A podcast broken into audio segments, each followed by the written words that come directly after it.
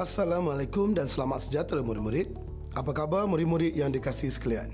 Cikgu pasti murid-murid semua berada dalam keadaan sihat dan sentiasa menjaga kebersihan diri. Saya Cikgu Kamaldin.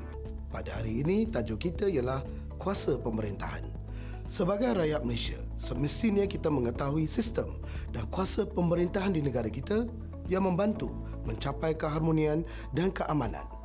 Adakah murid-murid tahu apa maksud kuasa pemerintahan? Benar, murid-murid. Kuasa pemerintahan di Malaysia telah ditentukan oleh Perlembagaan Persekutuan dengan mengasingkan tiga badan yang terlibat dalam pemerintahan negara iaitu Badan Eksekutif, Badan Perundangan dan Badan Kehakiman. Tahukah murid-murid bahawa konsep pengasingan kuasa sangat penting dalam pentadbiran negara? Pengasingan ketiga-tiga kuasa badan pemerintahan negara ini disebut sebagai doktrin pegangan kuasa. Mari cikgu ceritakan sejarahnya pula. Doktrin ini mula diperkenalkan oleh Montesquieu, seorang berbangsa Perancis pada abad yang ke-18 ketika negara Perancis diperintah oleh Louis yang ke-14 yang menjalankan pemerintah monarki ketika itu. Montesquieu berusaha merangka satu doktrin yang menjamin kehidupan rakyat daripada kezaliman pemerintah. Pengasingan kuasa ini bertujuan untuk mengelakkan wujudnya sebarang bentuk pemufakatan atau komplot antara badan-badan pemerintah bagi menjamin kebebasan rakyat dan menghindarkan mereka dari sebarang bentuk kezaliman. Selain itu, pengasingan ini bertujuan untuk menghalang berlakunya pemusatan kuasa antara badan-badan pemerintah di samping dapat memainkan peranan sebagai check and balance dalam pemerintahan negara. Pengasingan kuasa ini membahagikan setiap bidang pemerintahan dan setiap badan hanya berkuasa membuat undang-undang. Badan eksekutif berfungsi menjalankan kuasa-kuasa pemerintahan dan menguatkuasakan undang-undang dan badan kehakiman pula ditugaskan untuk menjalankan penghakiman dan mentafsir undang-undang. Ingat murid-murid, kuasa tertinggi di antara ketiga-tiga badan ini ialah yang di-Pertuan Agong sebagai ketua negara. Murid-murid, bagaimanakah proses ketiga-tiga badan ini? Jom kita fahami bersama-sama tentang badan pelaksana, badan perundangan dan badan kehakiman. Sekarang kita memahami badan pelaksana atau eksekutif dahulu. Badan pelaksana merupakan badan pembuat dasar kerajaan persekutuan. Ia juga bertindak melaksanakan kuasa kerajaan persekutuan. Badan eksekutif diketuai oleh Perdana Menteri dan 28 menteri yang lain. Di Malaysia, Kabinet merupakan badan tertinggi yang menjalankan kuasa eksekutif.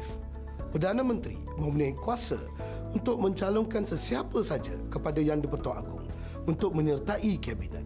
Jemaah menteri ini terdiri daripada mereka yang mewakili parti yang mendapat majoriti dalam parlimen. Murid-murid, apakah fungsi keseluruhan Kabinet Menteri pula? Kabinet Menteri mentadbir Kerajaan Persekutuan mengikut bidang kuasa yang terdapat dalam senarai persekutuan. Kabinet Menteri juga membuat dasar-dasar kerajaan serta memperincikan dasar-dasar umum yang dijanjikan kepada rakyat. Manakala Kabinet juga membentuk dasar koordinasi yang bertujuan membina sebuah kerajaan yang cekap dan efektif serta mengendalikan sebarang masalah kecemasan yang melibatkan negara dan rakyat. Secara ringkasnya, fungsi Kabinet Menteri iaitu menguatkuasakan undang-undang yang dibahagi kepada kerajaan persekutuan, kerajaan negeri dan kerajaan tempatan. Murid-murid, tahukah apakah peranan dan fungsi Perdana Menteri, Kabinet dan Kementerian? Ya, Perdana Menteri dilantik oleh Yang di-Pertuan Agong atas budi bicara baginda dan tertakluk kepada syarat yang berikut iaitu Perdana Menteri mesti seorang ahli Dewan Rakyat. Perdana Menteri mestilah mendapat kepercayaan daripada majoriti Dewan Rakyat. Kewarganegaraan Perdana Menteri mestilah didapati melalui kuasa undang-undang. Beliau mempengurusikan kabinet dan memimpin kerajaan. Merapatkan hubungan sektor awam dan sektor swasta. Beliau juga ialah ketua eksekutif negara secara sementara di mana kuasa eksekutif yang dipegang oleh Yang di-Pertuan Agong sebagai ketua negara. Apakah tugas Perdana Menteri? Ya, Perdana Menteri menjadi penasihat kepada Yang di-Pertuan Agong menyelaraskan semua dasar-dasar negara. menamakan senarai kabinet untuk dilantik oleh Yang di-Pertuan Agong menjadi jurucakap dalam hal ehwal antarabangsa dan dalam negara serta memohon kepada Yang di-Pertuan Agong untuk membubarkan parlimen. Kabinet Malaysia atau Jumlah Menteri ialah sebuah badan eksekutif kerajaan Malaysia. Kabinet diketuai oleh Perdana Menteri dan merupakan sebuah majlis menteri-menteri yang bertanggungjawab kepada Parlimen seperti yang diperuntukkan dalam Perkara 45. Perlembagaan Malaysia di mana Yang di-Pertuan Agong melantik semua menteri atas nasihat Perdana Menteri. Namun begitu, seorang Perdana Menteri hendaklah dilantik terlebih dahulu dari Dewan Rakyat. Anggota Kabinet dilantik daripada majlis terendah bagi Parlimen Dewan Rakyat Malaysia. Barisan Kabinet dan jumlah portfolionya bergantung besar terhadap kehendak Perdana Menteri. Sekarang murid-murid, jom kita mempelajari tentang Kabinet Malaysia atau dikenali sebagai Jemaah Menteri. Kabinet dianggotai oleh Perdana Menteri atas nama Yang di-Pertuan Agong. Kabinet bertanggungjawab atas segala keputusan yang dibuat oleh Kabinet. Sebentar tadi, kita sudah tahu fungsi Kabinet Menteri kan? Kali ini, cikgu akan memberitahu tugasnya pula. Tugas-tugas Kabinet adalah seperti berikut, iaitu mentadbir kerajaan persekutuan mengikut bidang kuasa yang terdapat dalam senarai persekutuan. Mengubah dasar-dasar kerajaan menangani sebarang masalah kecemasan yang melibatkan negara dan rakyat. Membentuk dasar koordinasi yang bertujuan untuk membina kerajaan yang cekap dan efektif.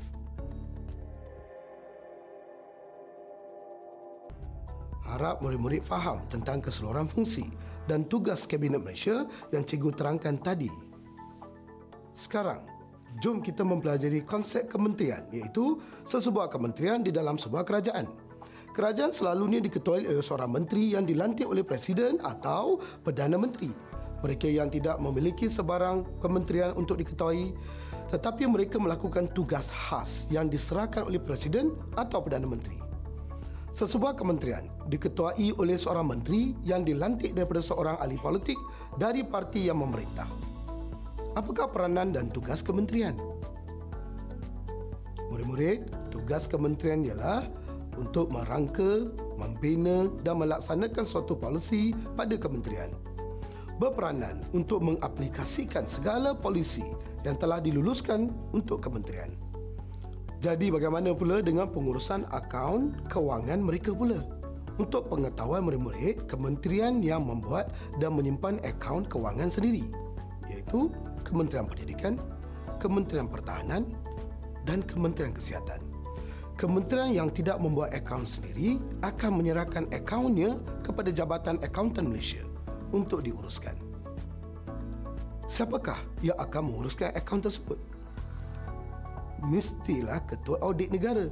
Ketua Audit Negara akan memeriksa semua akaun kerajaan pusat dan kerajaan negeri. Kemudian membuat laporan Ketua Audit Negara yang akan dibahaskan di Parlimen. Murid-murid, jom kita pelajari pula bidang tugas Kementerian Pendidikan iaitu penasihat utama Menteri Pendidikan berhubung dengan dasar-dasar pendidikan negara dan pelaksanaannya serta al-ehwal pendidikan pada amnya. Merancang dan mengubah kurikulum persekolahan kebangsaan, rancangan perkembangan keitisan dan kenaikan pangkat pegawai perkhidmatan pendidikan, menentukan fungsi Jabatan Pendidikan Negeri di semua negeri di Malaysia berjalan lancar, bertanggungjawab menentukan semua jabatan dan bahagian profesional Kementerian Pendidikan berfungsi dan berjalan lancar selaras dengan keperluan negara. Harap murid-murid faham secara terperinci tentang tugas Kementerian Pelajaran. Sekarang murid-murid dapat tahu tentang latar belakang kementerian yang menguruskan pendidikan di Malaysia bukan? Murid-murid tahu tak?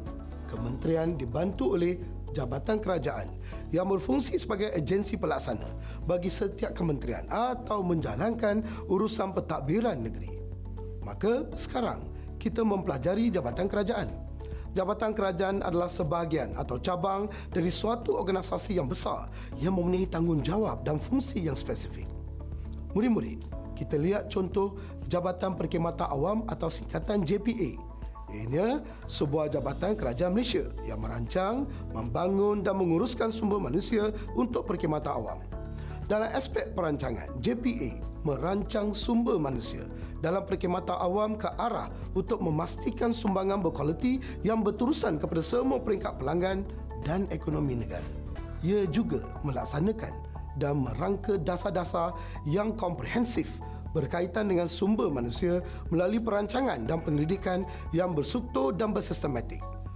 Manakala dalam aspek pengurusan pula, ianya mengurus sumber manusia dengan cekap dan berkesan serta mengekalkan dan memantapkan pengurusan sumber manusia dengan memperkenalkan sistem sumber manusia dan akhirnya aspek pembangunan pula iaitu membangunkan kapasiti sumber manusia dalam perkhidmatan awam. Manakala badan-badan bukan ditubuhkan oleh kerajaan mengikut akta-akta tertentu bagi melaksanakan tugas-tugas khas sejajar dengan objektif dan matlamat negara. Badan berkanun lebih dikenali sebagai perbadanan yang ditubuhkan dengan tujuan untuk mengambil alih tugas dan tanggungjawab fungsi Jabatan Perbadanan membolehkan kerajaan melaksanakan sesuatu tanggungjawab khusus dan penting. Secara umumnya, penubuhan badan-badan berkanun mempunyai dua matlamat iaitu membolehkan kerajaan terlibat secara terus dalam bidang-bidang tertentu yang enggan atau tidak mampu diceburi oleh pihak swasta sebab masalah modal. Penlibatan langsung kerajaan ini dapat menolong meningkatkan pembangunan sosio-ekonomi negara. Yang kedua, membolehkan jentera pentadbiran bertindak secara lebih jelas daripada ikatan peraturan pentadbiran negara. Hal ini membolehkan keperbadanan tersebut bergerak lebih pantas seiring dengan syarikat-syarikat swasta yang lain. Penubuhan perbadanan awam ini mempunyai beberapa faedah yang sangat penting kepada kerajaan seperti memberi peluang kepada pihak kerajaan untuk terlibat secara langsung dengan kegiatan ekonomi secara aktif. Yang kedua, memainkan kedua-dua peranan dalam sektor ekonomi Malaysia. Di samping itu, ianya bertujuan memperolehi keuntungan. Perbadanan awam juga dikendaki menyediakan berbagai-bagai kemudahan dan perkhidmatan kepada rakyat.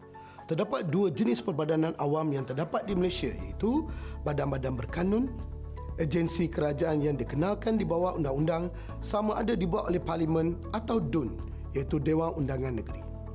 Mempunyai lembaga pengarah yang terdiri daripada orang yang dilantik oleh menteri yang bertanggungjawab terhadap badan tersebut. Ahli lembaga pengarah bertanggungjawab kepada menteri yang melantik mereka secara tidak langsung tindak tanduk ahli lembaga pengarah adalah sejajar dengan kehendak kerajaan. Akhir sekali murid-murid, mari kita pelajari Badan Bukan Berkanun pula. Di mana Badan Bukan Berkanun ditubuhkan di bawah Akta Syarikat 1965. Bebas mengadakan skim pejawatan sendiri. Pengguna besar sebagai ketua eksekutif dilantik oleh Yang di-Pertuan Agong. Mempunyai ikuti ke atasnya dengan kawalan menteri secara tidak langsung. Dasarnya ditentukan dan dijalankan oleh lembaga pengarah. Perbelanjaan tertakluk kepada organisasi sendiri mempunyai kebebasan yang lebih kerana badan ini tidak tertakluk kepada pengawalan kerajaan. Bebas menjawab kaki tangan tanpa rujukan kepada agensi kerajaan.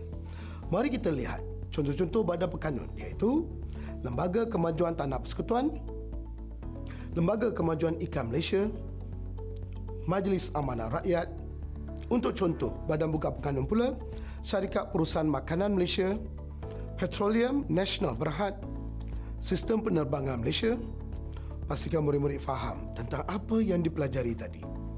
Tentang badan berkanun dan tidak berkanun. Cikgu pasti ada di antara murid-murid yang keliru tentang perbezaannya bukan? Mari sini cikgu jelaskan. Dari segi penubuhan badan berkanun, ditubuhkan di bawah Akta Parlimen atau Enactment Negeri manakala badan tidak berkanun pula ditubuhkan di bawah Akta Syarikat 1965. Seterusnya, pengurus besar yang bergelar pengarah akan mengetuai badan berkanun dan badan tidak berkanun.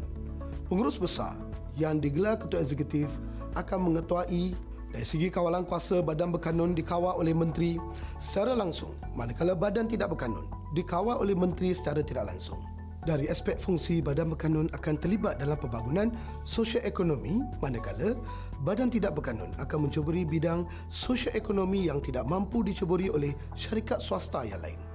Alhamdulillah, kita pun telah selesai mempelajari konsep keluhuran serta kepentingan perlembagaan Malaysia. Sekarang, mari kita uji minda semua murid berdasarkan aktiviti yang diberikan. Soalan latihan yang pertama, nyatakan komponen-komponen kuasa pemerintahan.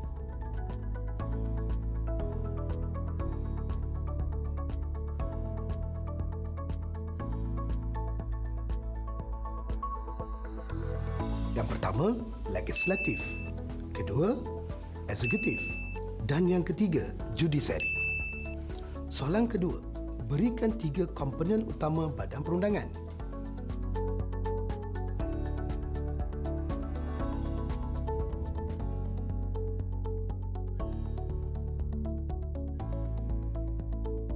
Yang pertama, yang di-Pertuan Agong. Yang kedua, Dewan Rakyat. Yang ketiga, Dewan Negara. Soalan ketiga, berikan dua ciri Dewan Rakyat.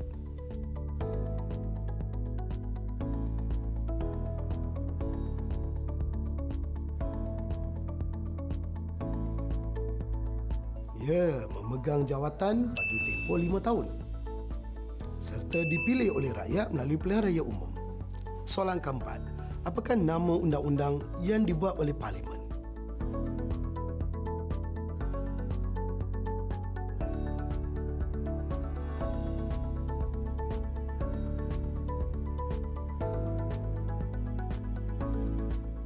Akta.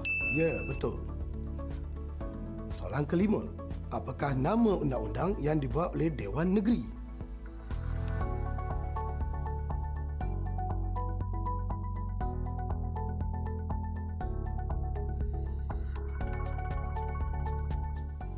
Enactment. Yes, betul. Soalan keenam, apakah tugas utama badan pelaksana?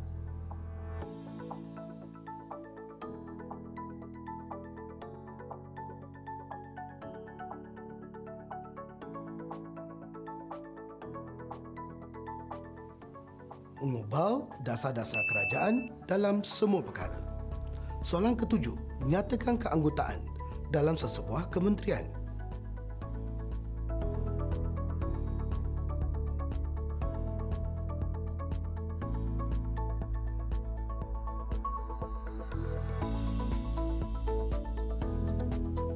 Diketuai oleh seorang menteri, dibantu oleh timbalan menteri, setiausaha parlimen dan setiausaha politik. Cikgu harap selepas kamu mempelajari topik pada hari ini, kamu akan memahami badan eksekutif iaitu Kabinet Menteri, Kementerian, Jabatan Kerajaan, Badan Berkanun dan Badan Bukan Berkanun dengan lebih berkesan. Sebagai warga negara Malaysia, kita dapat menilai kepentingan badan eksekutif untuk mencapai persefahaman dan kelancaran jentera kerajaan. Ingatlah murid-murid, tanpa kita sedari, mereka inilah yang bertungkus lumus menguruskan negara ketika kita bersama-sama mencapai kemajuan. Tanpa mereka, siapalah kita? Murid-murid, sebagai rakyat Malaysia, kita perlu menghormati dan mentaati jentera kerajaan negara kita. Ingat murid-murid, tanpa jentera kerajaan ini, lumpuhlah kerajaan.